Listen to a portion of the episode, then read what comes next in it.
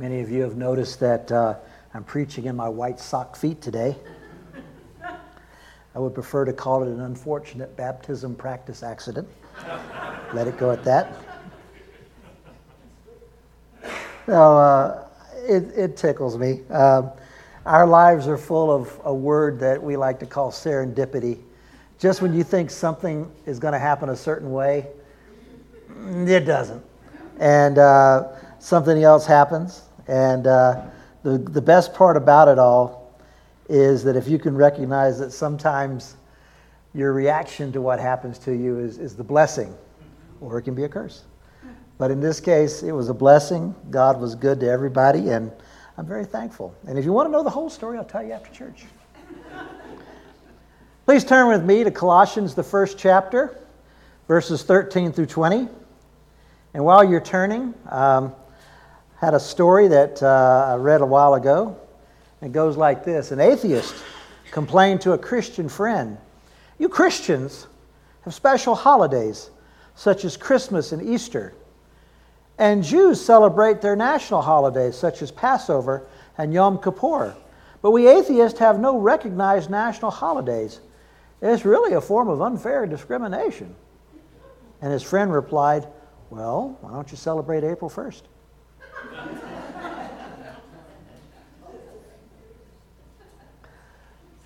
Colossians 1 13 through 20. He has rescued us from the domain of darkness and transferred us into the kingdom of his Son he loves. We have redemption, the forgiveness of sin in him. He is the image of the invisible God, the firstborn of all creation. For everything was created by him in heaven and on earth, the visible and the invisible, whether thrones or dominions or rulers or authorities, all things have been created through him and for him. He is before all things, and by him, by him all things hold together.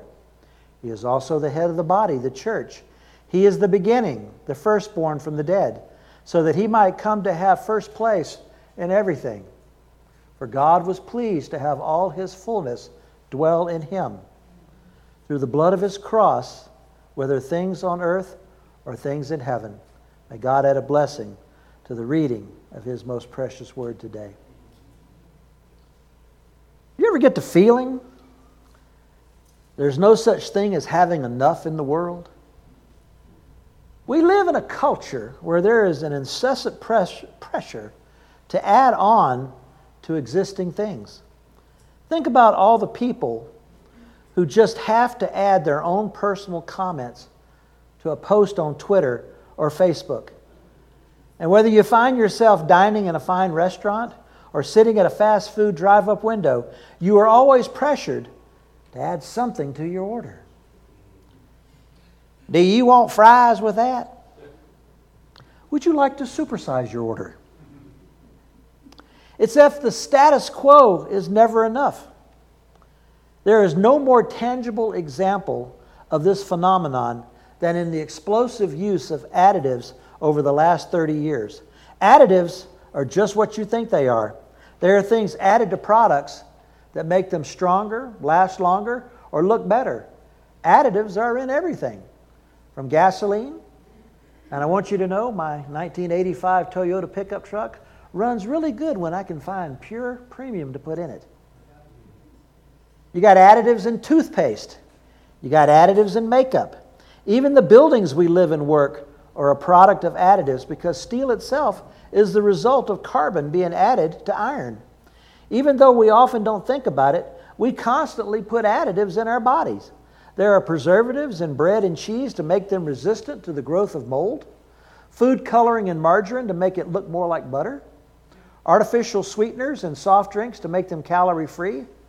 And our coffee, we ask for the blue packet or the yellow packet containing artificial sugar. And while these are seemingly acceptable ingredients, there comes a point when adding to something actually subtracts from its value. Additives often bring damaging side effects. And with that awareness, there's a growing movement to return to natural products. Companies are now making soda from real cane sugar because natural sugar is better than high fructose corn syrup or the chemicals found in diet soda.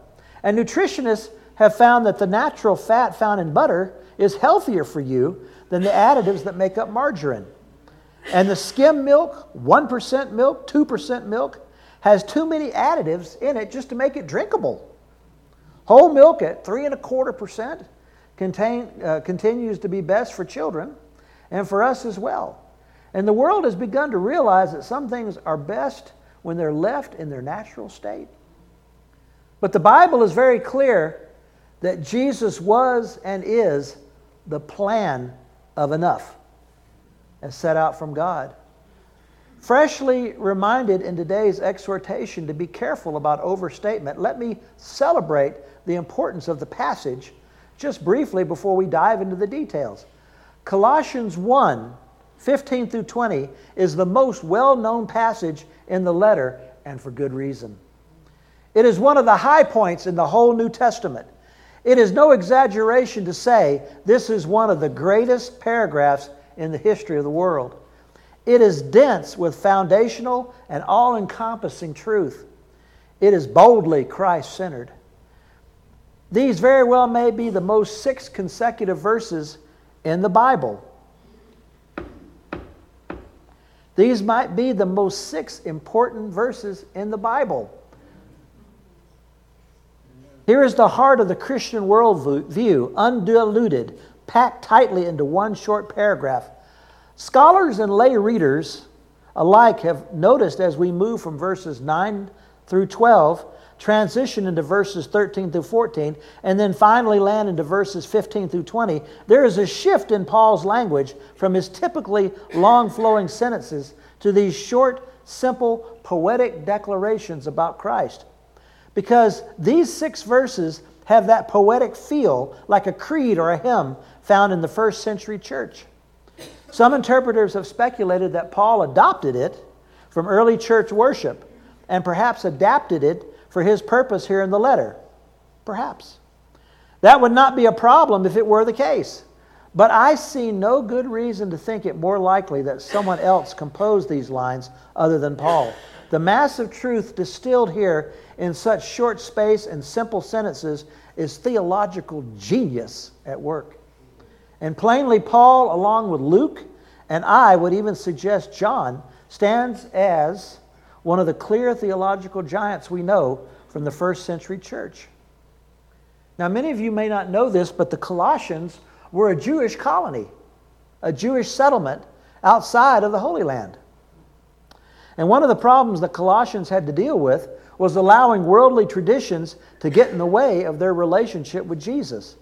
They had become Christians through learning of the gospel of Christ. But in the absence of strong teaching and leadership, Others had come along and tried to add to the message. They would teach things like, yes, Jesus saves you, but you still need to follow the Jewish traditions of eating. Yes, Jesus saves you, but men still need to be circumcised. They were also maintaining their attachments to the basic principles of the world, which is a trust in virtue or wisdom or love or nobility divorced from the true source, which was Christ Himself.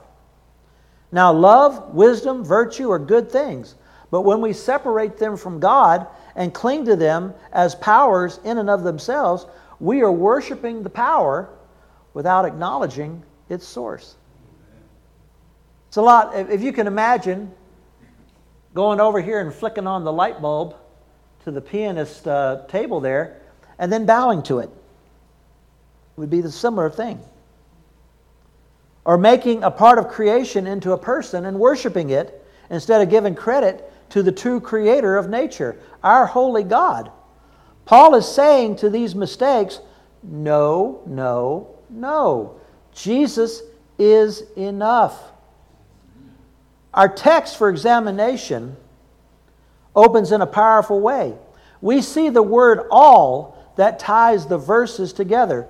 Note the alls in the first three verses. Jesus is the firstborn of all creation. In him, all things were created. All things were created through him and for him. He is before all things, In him, all things hold together. Now, I don't know about you, but I was going through college when I first read this passage of Scripture. And when you go through college, you get a healthy dose of English literature. You get a, a healthy dose of history, which is my favorite. Uh, you get a healthy dose of socialism, which is not my favorite. Uh, you get a healthy dose of social science. You get a healthy dose of political science. And you also get a healthy dose of physics, which I have to say I struggled with. I'm glad to say my wife did too. but in this passage it says, In him all things hold together. Now, I want to remind you of your classes in high school or your classes in college. Many of you know that the atom is the smallest particle in, in, in matter. It has three parts it has electrons, it has protons, it has neutrons. And we know that the proton is in the center and it carries a positive charge. The electron orbits the proton, the proton nucleus, and the neutron in its center controls the mass and radioactivity of the atom. One of the problems with the model of the atom is that the positive charged, or excuse me, the negative charged electrons should crash into the protons, kind of like our moon coming out of orbit. The protons, being like charged, should repel each other into space. And so, in other words, uh, that proton mass should pop. And they've gone to great lengths to explain why this doesn't happen. And they've come up with four explanations. They said it's one of the four fundamental forces gravity, electromagnetism, the weak force, and the strong force. As the name suggests, the strong force is the strongest force of the four. This is what man has come up with to explain why the atom exists. In verse 17, Paul, quoting God in an inspired manner, answers that question for us. In him, all things hold together. I would love to go back to my physics class. And when the professor explained strong force to me, I would have liked to have been the guy that goes, You're talking about God, aren't you? I was that kind of student. You're talking about God, aren't you? And a lot of our physics professors would admit that we don't really know what the strong force is, but it has to exist because we know that the atom can't exist all by itself. It would blow off into particles. And so when I found this passage of Scripture, that by Him all things exist, I was amazed. In Jesus, we find everything. All that God is, therefore, He is enough for us. Jesus was not created by God. He is fully God, just as God the Father is fully God. That is why we say God the Father, God the Son, and God the Holy Spirit. When we place our trust in Christ, He makes us complete. We don't need more. There's so many traditions of man, and almost all of them teach that we don't need Jesus. When you study your business and you make large sums of money, inherent in that practice is we don't need Jesus. If you go out to Macy's, I don't know how many of them are still open, or, or you go to any of Saks Fifth Avenue or any of these other places, and you walk in and say, I look like a slob, make me look better. They'll do their best, but inherently they're not going to tell you, you know, sir, you really need Jesus. We need Jesus alone. And when He becomes a part of our lives, He is enough. Listen carefully. I'm not saying we don't have to continue learning and growing in our faith through study and prayer and fellowship and worship. We most certainly do. It is part of our relationship with Jesus Himself. And I want to remind you there's things you learned in your teen years that you've forgotten. And you need to be reminded of them as you read your Bible. There's things that you've kind of done that have kind of gotten you off the path. where God wants you to be. And you knew better. The Bible is there to remind you get back on the path. Still saw cars on the highway as we were coming in from our four inches of snow over the, over the holidays and, or over the, the weekend. And I don't want to give any, cast any aspersions about their driving, but I will tell you that when you drive on a snowy road, your one job is to drive. You don't touch the radio. You don't check your cell phone. You don't do anything else. When you're on a slick road, your only job is to drive. And I saw several cars on the road coming over here today, and I was thinking to myself, you just got to drive. And the same thing is true of your life, all aspects of your life. Jesus is what you need to be studying on. All things in, through, and for Jesus. Jesus is the image. We are in the image, which is at least part, if not the whole, of what Paul means when he, when he says here, all things are in, through, and for him. Humanity might have been created last on the sixth day, not because humanity was an afterthought, but God did all of his creating from day one in view of setting up the world for man as one of which he himself would one day enter into this world. So before the Father worked together with his Son to create all things, he already had in view what his Son would be like as his image in the created world. And he created all things in view of his Son through the agency of his Son. All creation is in Jesus, through Jesus, and for Jesus which means everything in your life relates to Jesus in some form or fashion. And you know, I, I, can already feel the contrariness rising. When I say all things in your life need to have Jesus attached to them. And I know people are saying, well, you know, some of my driving isn't about Jesus. It ought to be. It ought to be.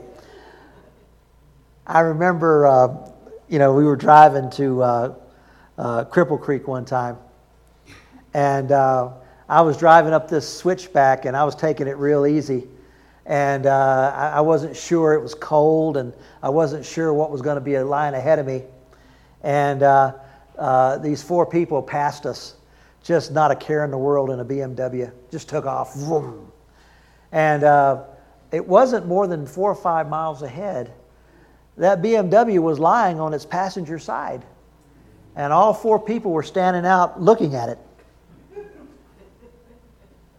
And since the police officer behind me had his whoopee lights on, I knew I probably shouldn't stop, so I didn't.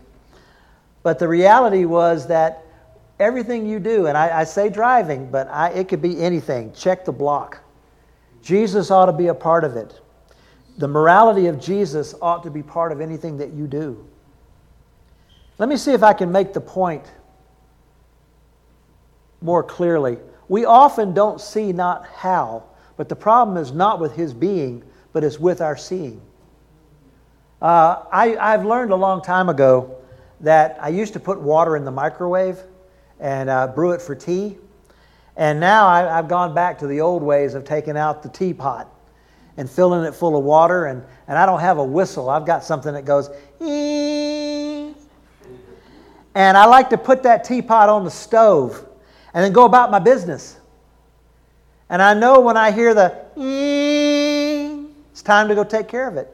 And I pour that boiling hot water over my tea bags. I'm from the South, I drink iced tea. And I pour that boiling hot water over my tea bag, and I start dipping that bag as much as I can, getting all that essence of tea out of that bag, right? And as soon as I've done that, then I take a big old thing of ice and I dump it right in there because there's something about the interaction of ice with boiling hot tea just makes it taste so good.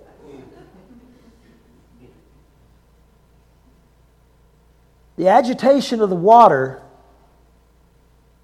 mixed with the tea, mixed with the cold, makes it a wonderful beverage. And if you come to my house, that's what you're going to get. But that's what Paul wants us to see in the Colossians. We're that boiling water. And that tea is added to us, that Spirit of God. And if you're smart, instead of saying, oh, tea, tea, I don't want tea in my water, embrace it. Let that tea wash all over you, just like Jesus would wash all over you. Change your opinions, change your attitude, change your way of looking at things so that you can be trapped in an elevator sinking in water. And it's the funniest thing you've seen all day.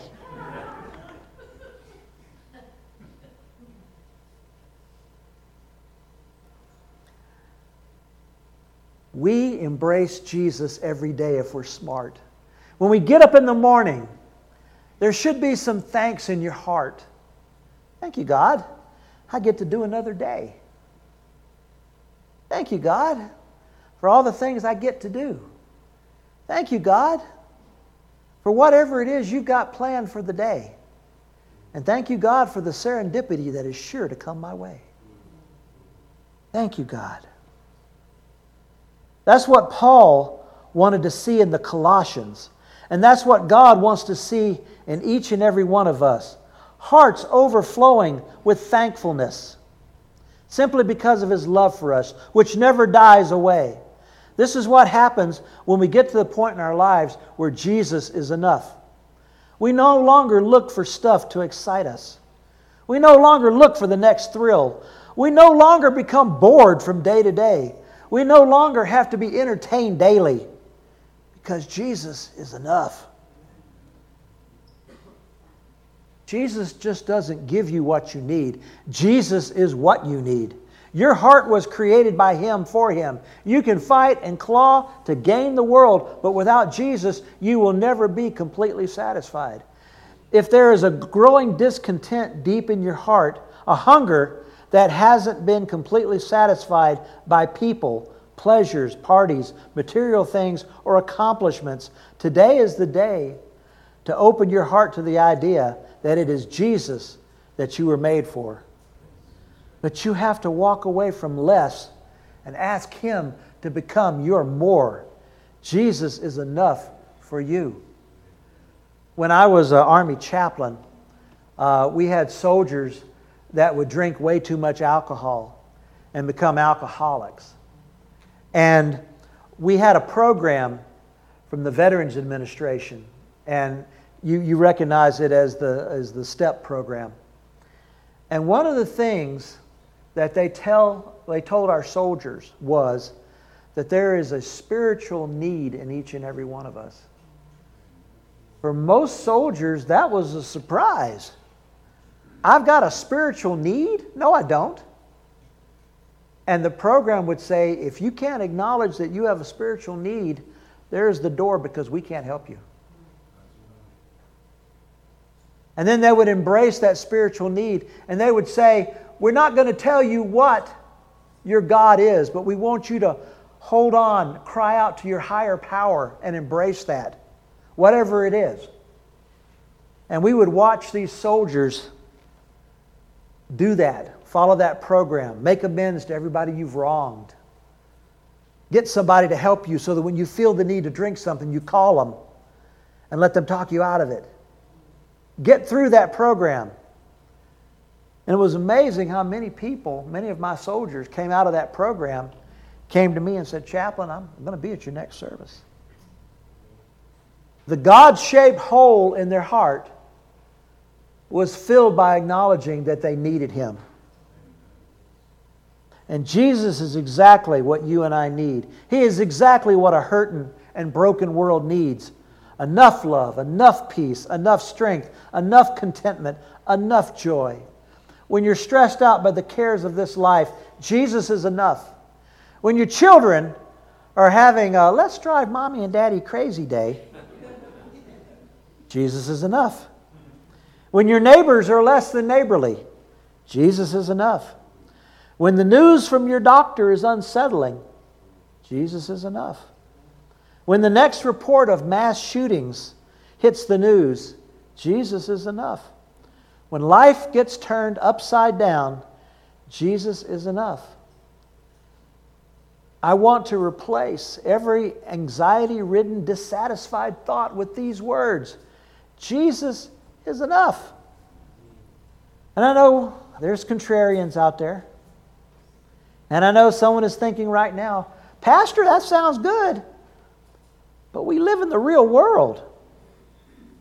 And we still foolishly turn our focus to current events, global and or personal, it's hard to focus on Jesus when what's right in front of us is screaming for our attention. We still foolishly turn our attention to the political environment of our nation that seems to want to embrace all the lies and never wants to get near the truth. It's hard to focus on Jesus when it seems our nation is falling apart and screaming for attention. We still foolishly turn our focus on the economy and businesses closing all around us. It's hard to focus on Jesus when it seems our nation's economy is screaming for attention. We still foolishly turn our focus to our finances and difficulty making ends meet. It's hard to focus on Jesus when it seems our nation is suffering from high employment rates. Let me just once again reassuring you believing that Jesus is enough involves resting in God's promises no matter what is going on around us. As we rest in God's promises, we have to admit a truth. We're not God. True rest in Jesus Christ is central to the Bible's teachings. If we put our trust in Jesus, not, some, not in some things, but in all things, we will find Jesus is enough. We have it all in Christ. We're made alive once being dead in our sins. We are cleansed of our sins as if we had never sinned at all. We are cleansed of our sins as if we had never sinned at all. We are made into the image of Christ and raised as new creations in Christ. Yes, Jesus is enough. Many of you know I like to drive a 1985 Toyota pickup, and I mentioned it just earlier. And uh, one day the engine went out, and it went out hard. And there's a company called Jasper that made us a virtually brand new engine for that truck. And we got the engine in, and we took the old engine out. We put the new engine in. We put a new wiring harness in that bad boy. We, we took out all the things that were bound to go wrong and we slapped it all together again. And I sat behind the wheel of that truck and I turned the key. And instead of a roar, boom, I turned the key on an engine that two turns and it was running. And when I shifted it into reverse, I thought I was going to crawl out of that driveway. And instead, my head almost hit the steering wheel from that backwards reaction. And I got on the road and I had to watch myself because that new Jasper engine wanted to go. And I'm driving down the highway and I'm looking at the speedometer and I'm looking at the road, I'm looking at the speedometer. I'm not used to it. But boys and girls, ladies and gentlemen, when you let Jesus into your heart, he remade it all. He remade it all. Forgave all your sins. Made you whole again. We have to be careful. We forget that. And when we forget it, we find our world spiraling around. Jesus is enough. But I want to let you know how many of you seen a metronome when you're, when you're studying music and the little thing goes click, click, click, click, click. And we go from this side, and, and, and it's, it's, it's all the nasty, stupid stuff in your life that you ought to get rid of, and you get it back to the center where you're in Jesus, you're, you're focused on things, and then you let it go the other way. And then you have to be reminded Jesus is enough. When apostles love church planning and mission work more than Jesus, you're kind of saying Jesus isn't enough. When prophets love their prophecies, dreams, and visions more than they love Jesus, they're saying Jesus isn't enough. When evangelists love traveling, preaching, and holding meetings more than they love Jesus, then again they're saying that Jesus is not enough. And now I'm pointing the arrow at me. When pastors love their church services and building programs more than they love Jesus, then they're saying that Jesus is not enough. When preachers love their preaching more than they love Jesus, when a preaching event is like going to the movies and watching special effects burst all over the place, then your preachers are saying that they love preaching more than they love Jesus. I am glad this morning that I know Him for myself. And I stopped by this morning to tell you Jesus is enough. Sin is helpless before Jesus. Amen. We don't need the law to save us now. We need Jesus. Jesus is enough because of who He is. Jesus is enough because of what He has done. Jesus is enough because of what He's ready to do for each and every one of you. Jesus is enough. And that is the bottom line of what Paul is saying today. You don't need Jesus plus this, and you don't need Jesus plus that. You need Jesus. I've got Jesus, and that's enough. My bank account may be low, but I've got Jesus, and that's enough. I've got daily aches and pains, but I got Jesus, and that's enough. My friends might be few, but I've got God. And I've got Jesus, and that's enough. My light bill might be due, and my gas bill too. But I've got Jesus, and that's enough. Jesus is enough. Please bow with me in a word of prayer. Gracious and loving Heavenly Father, we thank you that when you saved us, you didn't just pat us on the shoulder and send us on our way. When you saved us, you redeemed us. When you saved us, you equipped us. And when you saved us, you gave us a desire to share the good news with everybody that we should meet. Lord, please rekindle that spirit in our hearts today. Help us to tell people about the Jesus that loves us so. Help us, Lord, to be willing, no matter what personal things might happen to us, help us be willing to tell people Jesus is enough for you as well. Amen.